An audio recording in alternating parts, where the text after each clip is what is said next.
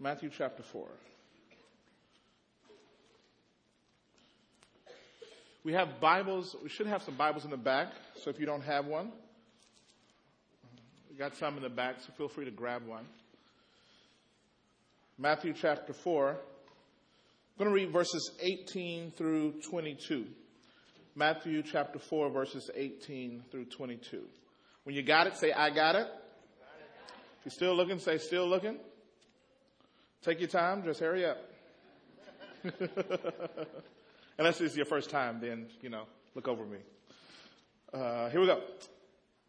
Chapter 4, verse 18, verse 18 through 22, and it reads While walking by the Sea of Galilee, he saw two brothers, Simon, who was called Peter, and Andrew, his brother, casting a net into the sea, for they were fishermen. And he said to them, Follow me, and I'll make you fishers of men.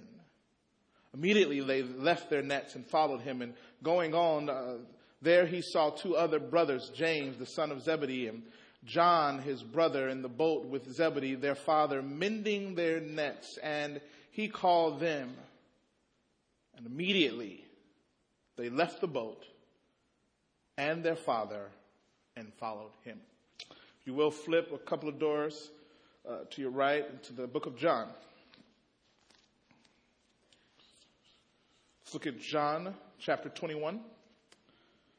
We're going to begin reading at verse 1 and we'll just go for a little while. John chapter 21. Here we go. After, G- after this, Jesus revealed himself again. This is after the resurrection, and here this is one of those few appearances that Jesus made after the resurrection. Jesus uh, revealed himself again to the disciples, uh, and he revealed himself in this way Simon Peter, Thomas, Nathanael of Cana in Galilee, the sons of Zebedee, and two others of his disciples were together. Uh, Simon Peter said to them, I'm going fishing. They said to him, We will go with you. They went out and got into the boat, but that night they caught nothing. Just as day was breaking, Jesus stood on the shore, yet the disciples did not know that it was Jesus. Jesus said to them, Children, do you have any fish? They answered him, No. He said to them, Cast the net on the right side of the boat, and you will find some. So they cast it, and now they were not able to haul it all in because of the quantity of fish. That disciple who Jesus loved therefore said to Peter, It is the Lord. When Simon Peter heard that it was the Lord, he put on his outer garment, for he was stripped for work, and threw himself into the sea. The other disciples came in the boat, dragging the net full of fish, for they were not far from the land, but about a hundred yards off. When they got out on land, they saw a charcoal fire in place, with fish laid out on it and bread. Jesus said to them, Bring some of the fish that you have just caught. So Simon Peter went abroad and hauled the net ashore full of large fish, 153 of them. And although there were so many, the net was not torn. Watch this. Jesus said to them, Come and have breakfast. Now, none of the disciples uh, dared ask, Who are you? They knew it was the Lord. Jesus came and took the bread and gave it to them, and so with the fish. This was now the third time that Jesus was revealed the disciples after he raised from the dead. Now listen to this part. This is where it gets real interesting. Verse 15 says, When they had finished breakfast, Jesus said to Simon Peter, Simon, son of John, do you love me more than these? He said to him, Yes, Lord. You know that I love you. He said to him, Feed my lambs. He said to him a second time, Simon, son of John, do you love me? He said to him, Yes, Lord, you, you know that I love you. He said to him, Tend to my sheep. He said to him the third time, Simon, son of John, do you love me? Peter was grieved because he said to him the third time, Do you love me? And he said to him, Lord, you know everything. You know that I love you. Jesus said to him, Feed my sheep. Feed my sheep. Truly, truly, I say to you, when you were young and used to dress yourself and walk wherever you wanted, but when you are old, you will stretch out your hands and another will dress you and carry you where you do not want to go. And after this saying, he said to him, Follow me. As I've been praying about how to approach Resurrection Sunday in a place like the warehouse.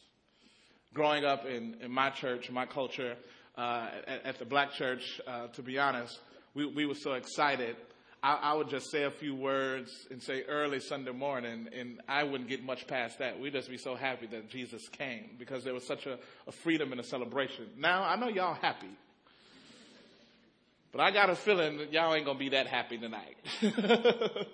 but it, it, it was just something about and even then, I really struggled with the pressure. How, did I, how, do you, how do you articulate such an age old story that's so rich and so powerful? I remember many Sundays sitting in, the, in, in, my study there at my church, figuring out how do I bring something fresh to such a great message? How do I say something that's powerful that impact the people? And they were gracious and they received it, and it was. Uh, but but I'm just being honest, and I'm just putting my cards on the table. I really struggle with messages like tonight. So as I thought about tonight, I just began to think about what does it all mean? This cross, the resurrection. Why is that significant to us in 2008 and to the world that we live in and the culture that we have? Why is this cross that stands behind me, why is it significant to us tonight? Those of us who live right here in Southern California. Why is, why does this even matter? Why does this even matter? As I, as I continue uh, in, in my little dialogue and my thought process, I begin to really, really, really wrestle with where I was with the reputation of Christianity. Reputation of Christianity. I, I, really struggled with, I really struggled with how we appear in the world. And how, how, how well we really represented what this cross really means and, re- and really what it stands for. And are we known for the cross? Or are we known for some other stuff? I'll give you a, a, few examples, and I bring up these gentlemen with, with the utmost respect, and, and, and, hopefully you'll be able to hear that in my tone tonight. I, I, I think about guys like Jimmy Swaggart. I think about guys like uh, Ted Haggard. I think about guys like uh, like Jim Bakker. I even think about uh, this this this governor, Governor Spitzer. And, And, and, and, and, more importantly, in what, how, how we respond and how we set these guys up. See, because I think that a lot of our reputation and a lot of what we're known for is this idea of perfection. This idea that this cross really represents and it stands for a people group who have it all together. It, it really represents a bunch of people who, who, who live morally correct all the time, who always make the right choices, always make the right decisions. And man, when you, when you, when you carry this cross for those that go to church and for the religious people and for the Bible carrying people and for those who are born again and for those who wear the Jesus t-shirts and those who have the little fish on their bumper sticker, those are the ones, whoo, man, they got it together. Those are the guys that, whoa, the ones that are praying on the lunch break and they're having little Bible studies and always talking about small group and, and hubs and we're doing some in my church this week. Man, whew, those are the cream of the crop of society. Those are the ones that have it together. And then you have stuff like Ted Haggard happen. And our world shakes. And then we, we, we, find ourselves in awkward situations because it's like, whoa, he was supposed to be the epitome of Christianity. He was supposed to be the epitome of what all is holy and righteous. Because, I mean, hey, he was the main representation of this, of, of the cross. He was the head of the evangelical movement, which are the holiest of the holiest of the holy. Right? He led it up. They brag many times, 30 million cross carriers. 30 million cross bearers, man. Those are the ones. If anybody, if there's any VIP in heaven, hey, it's, the, it's those guys. Those are the ones. And to see Ted Haggard and even, even to do a study and listen to some of his sermons and read his bio and some of the stuff that he said. They used to, whenever something would happen in society, whenever there was a moral failure, they would call Ted Haggard to come in and be the spokesperson. And they'd sit on shows like CNN and MSNBC and Larry King and just talk about what the moral standard is and what the rightness, the righteousness is. And, and I'm not mad at any of that, but when Ted falls, it really creates this sense of hypocrisy. Because what we've done is we've painted this picture that those of us who follow this cross, those of us who carry this cross, those of us who sing God's songs and those of us who read God's word, we live this life of perfection and we have this thing to where basically we got it all together. Every, every question you can ask me about God, I can answer it. Every theological doubt, I can answer it. Man, I got a scripture and a verse for everything you can imagine. My theology, my theology is nice, it's wrapped up in a real cute bow, and it's nice stuff, it's, it's, it's in a nice little package, and if you want, you can have it for yourself for 1995. Baby, it can go on sale. We got t-shirts and everything. Everything you need to know to be a good Jesus follower, it's all right here and it's all packaged up and it's all nice and neat and we tend to represent that. We tend to represent that. That's why Jim Bakker and, and Jimmy Swaggart, that's why the world ate those guys up because I think we all played a role in it. We set them up and they sat in the seat. And there was this idea of perfection and wholeness and, and, and just the epitome of all that is right. And honestly tonight, I just struggle with that. I struggle with that mainly because I've seen my own life. And out of all of us in this room tonight, I'm probably the guy that's assumed to have it most together. Because hey, I'm the one in the front with the Bible, right? Shoot, tonight I got a cross behind me. Got lilies growing under my feet. If anybody's supposed to have it all together, man, it's that guy Albert Tate. Look at those glasses. Doesn't he look smart? You know what I'm saying? Look at that tie. It gotta wears that tie. It's gotta know all good theology. But I'm here to tell you, it ain't true. It ain't true. And I can't sit here on the Easter Sunday night and put a nice bow and talk about how it's all perfect and it's all good and Christ is risen. He is risen indeed. Let's put a nice little bow on the cross and let's wrap it up and let's just pass them out to friends. Right? Let's go to work. Hey, I went to, went to church last night. Got a cross for you. Here you go. This is nice and cute. Friends, it ain't so. It ain't so. So I really struggle with the sermon tonight. I, I, I, really, really struggle with how do I articulate a gospel? How do I articulate the message of Jesus Christ and, and at the same time deconstruct some of the mess that's gotten stirred up that goes along with this cross? Because everything that we put the name a Christian on doesn't necessarily mean that it matches this cross. Did y'all get that? Every, every book that you got, I know it came out of the Christian bookstore section, but that doesn't necessarily mean that it's tied to this cross. So I want to kind of, I, I want to build up tonight, but I also want to tear down at the same time.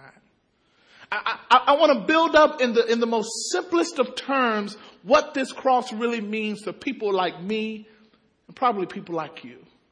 And I want to, I want to deconstruct all of the mess and all of the junk that's got mixed in this package that leads people to believe that this life that this guy was talking about, this thing that Jesus was talking about, that's for perfect people. And I know that's not me, so I'm not even interested. So I'm hoping I got some folk in here who, who hadn't even tried this guy. I'm hoping I've got some folk that I get a first time shot to help build a picture of this guy that's realistic, that's biblical, and that's honest.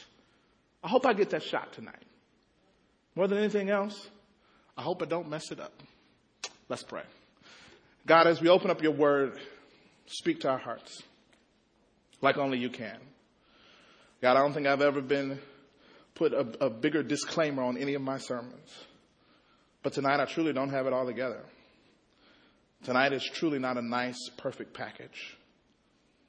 But tonight we call on the one who has it all together the perfected one, the one that is whole, the one that is righteous, the one that we sing and that we preach about. So, God, I guess it's like every other Sunday. I need you to speak. I need you to tune our ears to your voice. And God, I hide myself behind the cross that you may be seen, that you may be glorified. In Jesus' name, amen. As I thought about people in this reputation that we've gotten, as I thought about this, this, this whole view that we have of this idea of perfection, I just began to think of one guy in, in the, in the Bible that really, that I'm just fascinated with. Because to be honest, he's most like me. I, I, I thought about this guy who, who, who's the epitome of contradiction. That guy is Peter. Peter was Jesus' disciple. And we see in Matthew chapter 4 where Jesus calls Peter. Jesus is walking by the Sea of Galilee and there's two guys out there fishing. Mean, you need to know that they just weren't hanging out, uh, taking a day off work out there fishing. That was their job. That was their trade. They were out there fishing. If they were the top of their class, they would be with a rabbi by now learning the, the trade so they can become a rabbi. They would be following in the footsteps of a rabbi, becoming a rabbi. But obviously they weren't the best of the best, so therefore they had to learn and go out and get a job. How many of y'all ever had to do that? Parents, you know, it'd be a good time to say amen if we got any. Most of y'all probably need to go get it. All right. So anyway, all right. So he was a lot like I was when I got ready to marry my wife. She was like, you need to go get a job. I was like, okay. So they, they were out and they, they were doing their family trade and they were out fishing. And this was their way of life. This was their deal. They, they weren't going to be priests. They weren't going to be rabbis. They had to give that dream up. They had to go out and become, become the best at their family trade. And I'm sure that they were pretty good at it because they were out there making their living. So they were out there doing their family trade and all of a sudden Jesus calls them. A rabbi calls them. It's almost as if they get a second chance to be that rabbi. It's almost as if they get a second opportunity. It had to be an attractive package. It had to be something exciting because they left their job and started following this guy. Now you know something's got to be pretty powerful for somebody to come to your job, stand on your cubicle and say, follow me, and you hit, you know, shut down and pack up your stuff and just go follow this guy. When you get home to your wife, you got to have a pretty good story. He, he, he was so cool though. Is the way he said, follow me. It was like, wow, you know, it was like in Greek, but it's like English. It's like he said, follow me, you know. I mean, it had to be something powerful. They had to know that, wow, there's something about this guy. They got another shot. The, a, a, rabbi came and said, follow me. So Peter, they throw down their trade, they throw down their way of life, they throw down their method of operation, they throw down their, their resource, their, what, what they're good at. They put all that to the side they throw down what's comfortable for them. They throw down what comes easy for them. They throw it down and they start following Jesus. So they're following Jesus. And Peter, they call him the rock. He was the strong one. But Peter was the epitome of contradiction. Because every time he would do something good, he would go and do something crazy. I mean, every single time Peter would get it right, and then Peter would get it way wrong. I mean, Peter wasn't somewhere in the middle, someone that's kind of average. Peter was the best or the worst. He was like number one or number 675,001. You know what I mean? It was like no middle ground with Peter. Peter was like the coolest guy and the lamest guy all at the same time. It was kind of like I was in like junior high, I was like the total lamest guy. And in high school, I was like the coolest guy. And I've been pretty much cool ever since. So, bad example. So, but, but Peter was, Peter was the extreme. For example, I'm, let's just, let's just gauge through the gospels and just pick out stories about Peter. Let's take this one, uh, when they're walking on the water. So, out of all the people that, so Jesus is walking, they see far off, and Jesus is out there walking on the water. They see their rabbi walking on the water, and the idea, uh, I don't have time to go into the Hebrew history, but the idea is whatever your rabbi does, that's what you do. Because the goal is for you, you to walk in the steps of your rabbi. One of the greatest compliments is that you may be covered in the dust of your rabbi. In other words, that you walk so closely to him that the dust from his feet would be on you and that you will be covered with his dust. So that's the idea. That's the mentality. So uh, Peter sees Jesus out walking on the water. So Peter is like, yo, if my rabbi is walking on the water, then I need to be walking on the water, right? So, so Peter, out of all the other guys in the boat, nobody else comes up with this idea. And after Peter comes up with the idea, nobody else even jumps on board. You know how you may be with some friends and you have a good idea, then everybody else says, yeah, why didn't I think of that? Peter was like, yo, I'm gonna walk on the water. Everybody was like, go ahead on, dog. you got that. Go ahead. We straight. we gonna watch you. Somebody got to videotape this thing, put it on YouTube. That'll be us. You know what I mean? So it's not like anybody else even had the zeal or the desire that he had. Peter was his own thinker. He was his own man. So Peter steps out and my man Peter, he started doing it. This guy's amazing. He, he's, he's trusting God and he's literally walking on water, but then the winds and the waves come. And Peter takes his eyes off Jesus and starts watching the water and he starts sinking. And then he starts panicking. It's like, Jesus, Jesus, save me. And then Jesus is like, oh, you of little faith. What, what, Peter, come on, man. You're just walking on water, now you're drowning. Come on, what's the deal? So literally, Jesus had to go and rescue Peter and put him back in the boat. A moment that had great potential, but he messed it up. Here, here again, uh, uh, uh, uh, Jesus, Jesus asked the question, who do men say that I am? And they say, well, some say Elijah, some say the prophet, some, some say all these wonderful things. And then again says, well, well, who do you say I am? Peter, first one. Hey, Peter. Peter steps up and says, thou art the Christ. It's like, wow, Peter, man has not revealed this to you. Boy, the Holy Spirit is talking to you. A couple of verses later, same Jesus is telling Peter, get behind me, Satan. So now you go from the Holy Spirit talking to now I got to rebuke Satan. Peter, you go from one extreme to the next. Peter, you a trip, you know? Uh, uh, uh, they, they get around to the Last Supper. Jesus getting ready to die. Jesus getting ready to go on the cross. This is it. This is Jesus' big moment. They get ready to go on. Jesus breaks down and he's like, I'm gonna wash my boys' feet. I'm gonna wash their feet. Peter, you ain't washing my feet. I need to be washing your feet. You too much. You wash, no, uh-uh. Have you seen my feet? You ain't washing my feet. You know what I mean? He's like, I'm too, uh, God, you're too big for that. You're too amazing for that. I'm not going to do that. And then, then Jesus says, Peter, if I can't wash your feet, then you can't have any part of me. Peter, Jesus wash my feet, wash my hair, wash my legs, wash my whole body. Just give me a bath. I'm saying, I'm not even exaggerating. In the text, Jesus, Jesus comes back and say, well, if you had a bath earlier, all I need to do is wash your feet, Peter. Chill out. Calm down.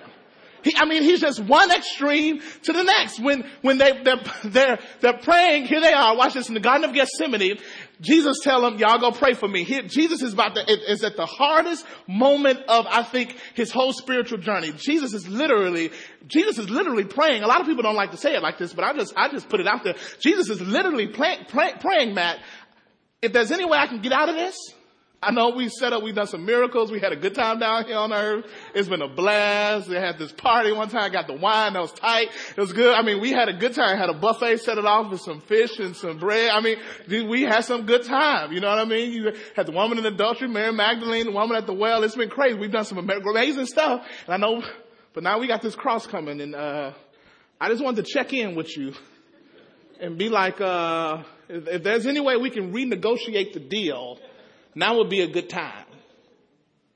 I mean, seriously. Jesus literally says, if it be thy will, Lord, let this cup pass. If there's any way I can slip out the back door and throw up the deuces and be like, all right, it's been good, but peace. I'm going back up to glory. You know what I mean?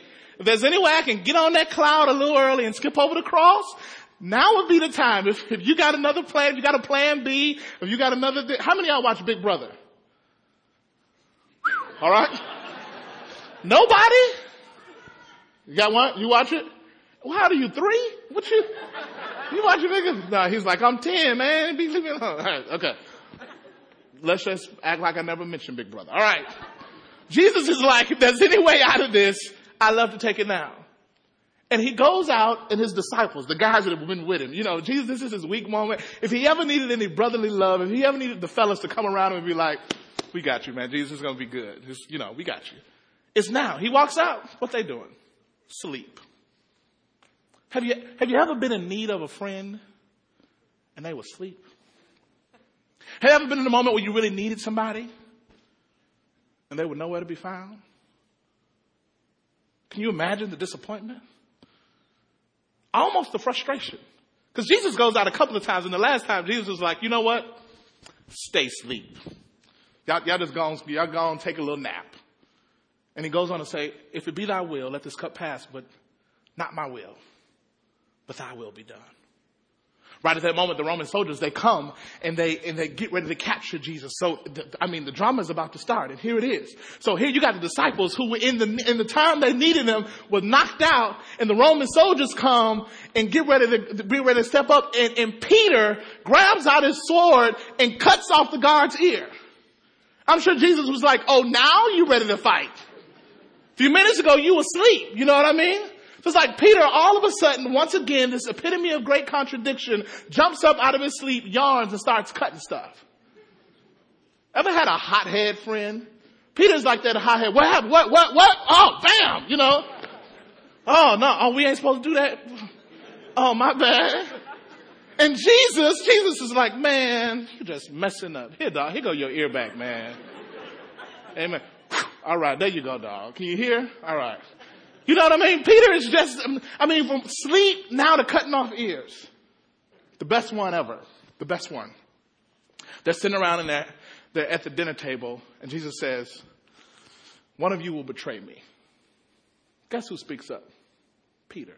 No, God, no, uh-uh, that ain't gonna happen. Not me. I will never. I'm with you forever, forever, ever, forever, ever, forever, ever. I'm with you forever. You ain't got no problem.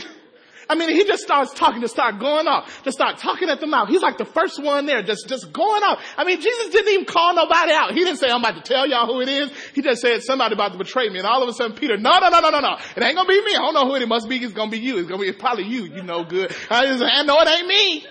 Just start talking, man. Just start going off. What Jesus said? He said, the cock won't even crow three times before you deny me. And true enough, Peter out there that night, standing by the fire, keeping warm. By this time, the tide has turned and people are starting to not be so excited about Jesus and his disciples. And Peter just out there, I can just see him with a trench coat and a skull cap on, just, what's up, what's up, you know. Yeah, man, I cut that dude's ear off like crazy. You should have been there, man. It's crazy, you know. And all of a sudden, I said, hey, ain't you that disciple? And he's like, no, dog, wasn't me. Hey, man. And they, they get other people, hey, hey, hey, I think that's one of them disciples dudes, man. I think that's one of them disciples. They come up and say, hey, you sure you're not a disciple? It's like, hey, man, no, man, I told you it wasn't me. And just, you know, they get him again. And finally, Peter was like, man, I told you to bleep, the bleep, bleep, bleep, bleep. It ain't me. Start cussing. I know some of y'all do that too. Peter, Gazani, I know you. You're a little nasty mouth. I, you, I need to come put you on this cross right now. No, I'm just. Once again, Peter. No, I mean Peter. Guys, sorry, I didn't know that. Right, once again, once again, Peter, the epitome of contradiction. That failure really hit home with Peter, though, because as as as he denied Christ, Jesus was being crucified. They marched him up a hill called Calvary. They put an old rugged cross on his back. Many times we paint these beautiful pictures of Jesus on the cross with a little red dot here and a little red dot there. If you were to take an in-depth look at crucifixions, you will know that it's absolutely nothing like that. It's the most gruesome scene that you will ever, ever see. Literally flesh hanging from Jesus. So he sat there. They put a crown of thorns on his head, broke into his skull. And they say the blood came streaming down. Said when he died, the sun refused to shine, and darkness covered the earth. And here you are, a guy like Peter who's had great success and great failure. I'm sure at this time, everything is up for grabs because this idea of a Messiah being crucified on a cursed cross just didn't happen. So everything's up for grabs now. Was he really real? Is there really a kingdom to come? A lot of them were hoping for an established a, a, a kingdom, a practical political overthrow. Is that not going to happen? What do you do when you find yourselves in the midst of despair? Where you don't know what's going to happen next. What do you do when you, when, when what you've hoped in and what you've believed in and what you've connected to has, has, has not met your expectation? You don't know what's going on. You have more questions than you have answers and you don't know which way to go. You don't know where to turn. What do you do when life gets frustrating? What do you do when life gets complicated? What do you do when the answers aren't coming and the problems and the confusion keeps coming, the frustration and a lot of the frustration, to be honest, you look at other people and you try to point the finger, but the bulk of your frustration really comes from you. Because every time you try to do something right, you end up doing something wrong. And as you look at your life and as you look at the decisions you've made and the failures you've had, a lot of times you find yourself just blaming yourself and feeling shame and guilt and frustration, not with other people, but with your own existence.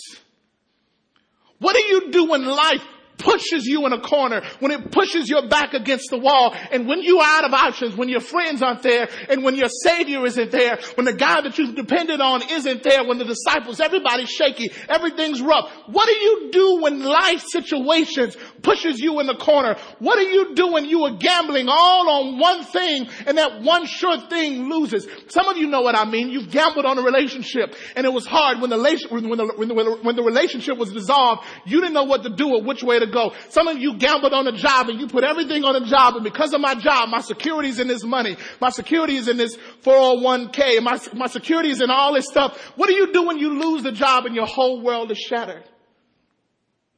What do you do?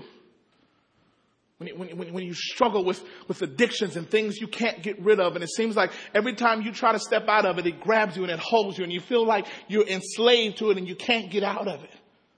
What do you do when life pushes you in a corner? What do you do when life says, no, you can't? What do you do when life says failure and that's all you'll ever be and you begin to believe it?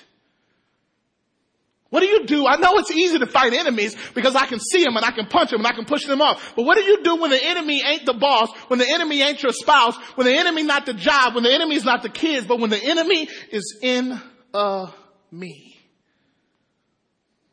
What do you do when you're in the bed by yourself and you realize I'm sleeping with the enemy? What do you do when your most frustrated, irritated moments come from the person whom you see in the mirror? What do you do when you're disappointed in yourself? This is what Peter was feeling. Jesus is dead. I left my trade. I've been on this journey. And here I am. I've cursed God. I've denied him publicly. My reputation is torn. And now everything that I've been writing home about, everything that I've been excited about, everything that I've been hoping for, this kingdom, this new world order is all in the grave. What do you do? Well, John says, Peter, looks at his boys and says, Let's go fishing. Let's go fishing. Let's go back to what I was doing before I got caught up in this whole Jesus thing. Let's, let's go back to what's normal. Let's go back to what's natural. Let's go back to what's easy for me. Let's go back to what's comfortable for me. Let's go fishing. So he packs up his gear. Probably for the first time in a long time. He's back out there.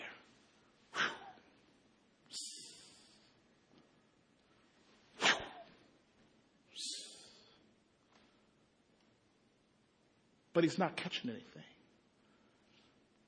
So now he's forced to ask himself the question what do you do when what you used to do ain't working no more. Let me come to your neighborhood. What do you do when life pushes you in the corner and you go to your vices.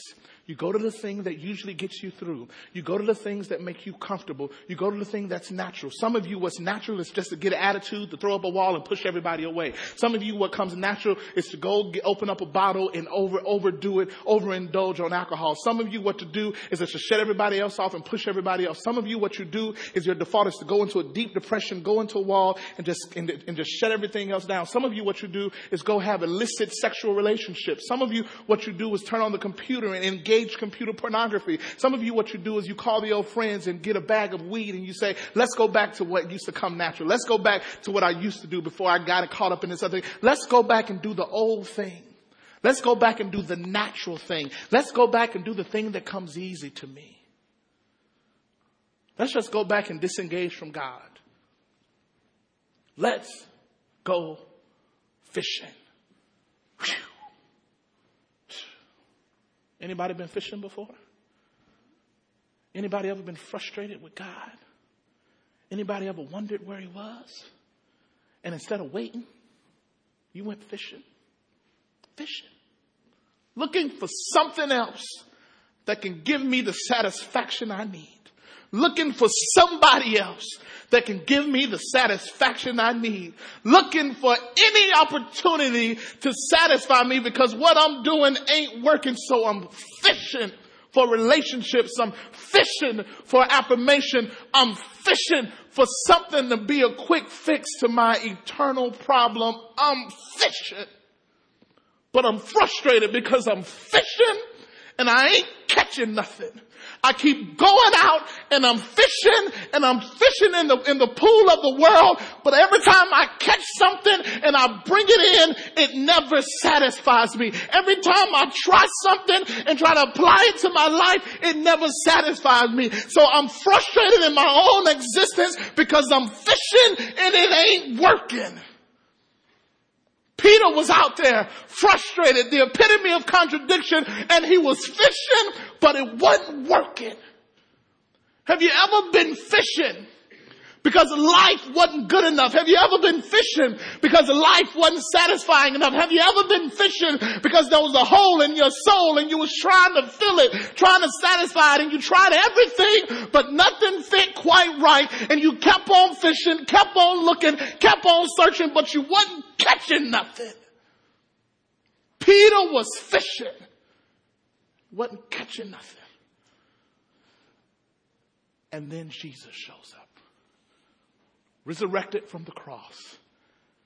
And he says, Hey, boys, you caught anything? I said, No.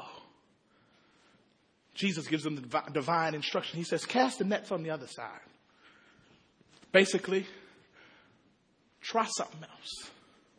What you trying ain't working.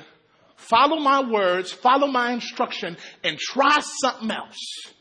So they cast the net on the other side, and Fish are so heavy they can't even carry it in. Peter, first one always, right? As soon as he recognizes Jesus, jumps in the water and goes straight to him.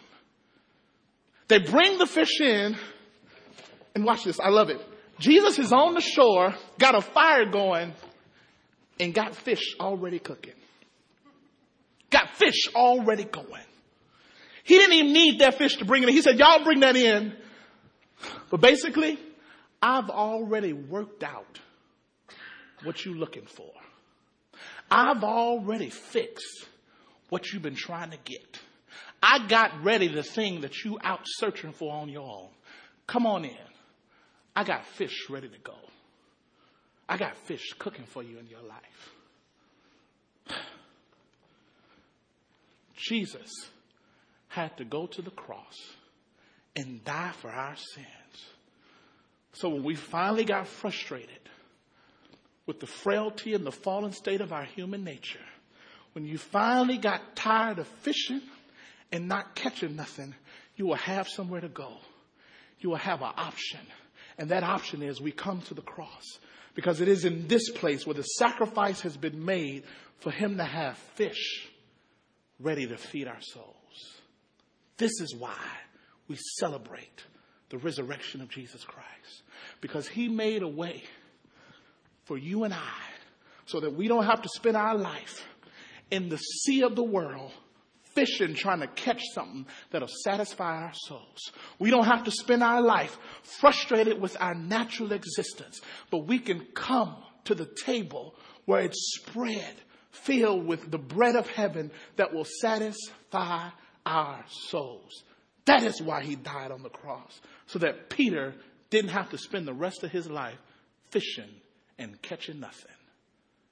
And what I'm saying to you tonight in this room, the reason why we celebrate a day like Easter, the reason why we celebrate a resurrected king is because he made a way for us. So we ain't got to spend our life fishing and not catching. Tonight, I want to talk to some people who've been fishing and you ain't been catching. You've been trying stuff and it ain't been working. You've been reaching and trying to feel stuff and trying to get stuff to, to satisfy you. But if you were to be honest tonight, if we were just to take down the walls and take off the mask and just to be honest and real in this room tonight, if you were to tell the truth tonight, you would know that the stuff that you're trying ain't working. And I want to talk to you. And I want to say, I was just like you. Shoot, I was just like Peter. Fishing, ain't nothing working. One day I decided to cast in my net and try out this man called Jesus. And when I tell you, he's the only one that can satisfy your soul. He's the only one that can meet the need in your life. He is the only thing that fully satisfies. So I learned that the cross ain't for people who are perfect. The cross is for people who've been fishing and ain't catching nothing. The cross is for people who failed time and time and time again. The cross is for people who've tried and tried but have always come up short. The cross, my friends, is for people like me. And I'm pretty sure tonight it's for people like you. Every head bowed and every eye closed.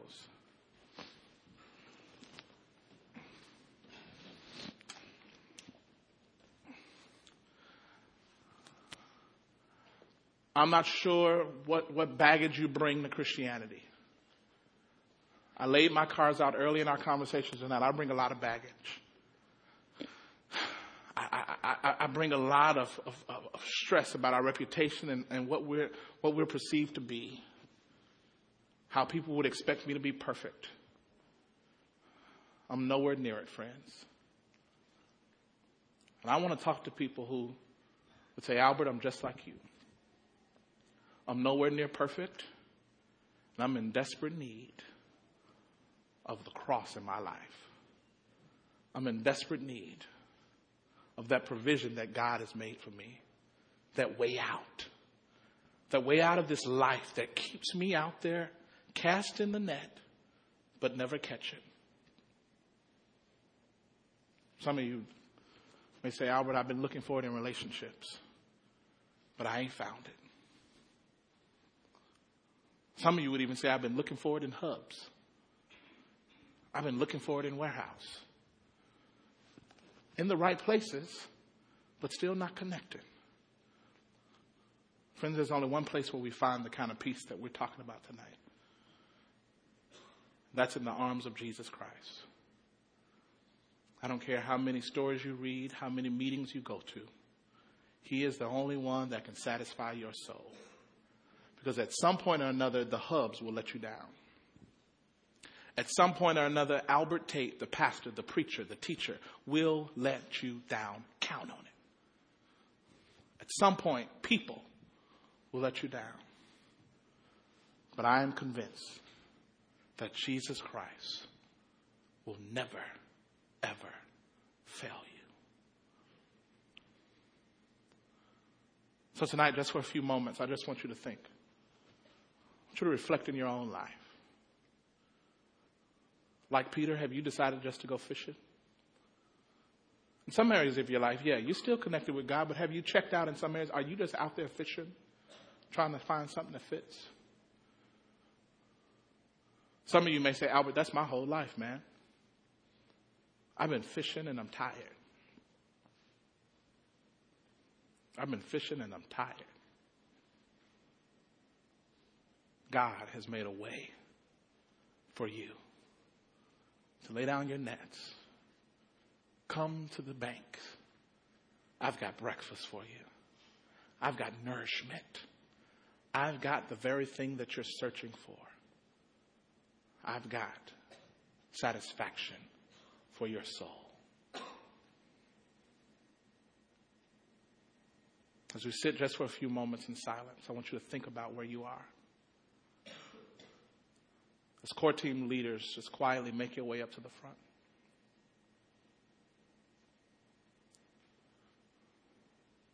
This moment isn't about the person sitting next to you. This moment isn't about what's going to happen next week. I want you to do business with God right now.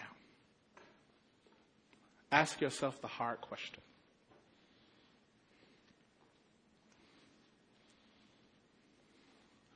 in a few moments, I'm going to pray and I'm going to ask you to respond to this message. as you continue with your heads bowed and with your eyes closed, not because it's something super spiritual, but I just don't want you to be distracted. As people may be moving around, I want you to be able to focus on what the Spirit of the Lord would have to say to you tonight. If that's you, if you're the one that's been fishing, to be honest, let me tell you what we're not concerned about tonight. Where you've been fishing at and how you've been fishing and what that's been, to be honest, that's really, that's really not the main thing. The main thing tonight, the main question we want to know is, are you tired? Are you tired of keeping doing something that ain't working? Are you tired? And if you're tired tonight, we want to pray for you. When I close our time in prayer, I'm going to give you the opportunity as Jeremy, they'll play softly. Our leadership team is spread across the front of the room tonight. If that's you, I want to ask you to do something different. I want to ask you to do something bold. I want to ask you to do something that may even be a little scary. If that's you that says, I'm tired, I want you to come up and we want to pray with you tonight. We want to pray with you. We want to pray that God will give you the strength to put down the net. We want to pray that God would surround you with a loving community, starting with the very people that you see. But we want to connect with you tonight because we, you don't have to leave this place tonight fishing. Jesus Christ has provided a way for you. Father, as we open up this time of prayer and reflection, I pray that your Holy Spirit would send a freedom and a liberty in this place that frees us from other people's opinions, other people's perspectives, other people's expectation. It frees us from having to worry about what people will think. God, help us to focus on your will for our life. God, I want to pray for those who find themselves fishing tonight. I want to pray that your Holy Spirit would give them the strength to cast in their nets. Cast in their nets and choose the one who can satisfy their souls. God, as I close this prayer, we open up the altar. We open up our hearts and we open up our arms ready to receive my brothers and sisters who are ready to turn in the net. Have your way in this time. In Jesus' name, amen. As you're led, please feel free to come up and receive prayer. Please feel free to come up and receive prayer.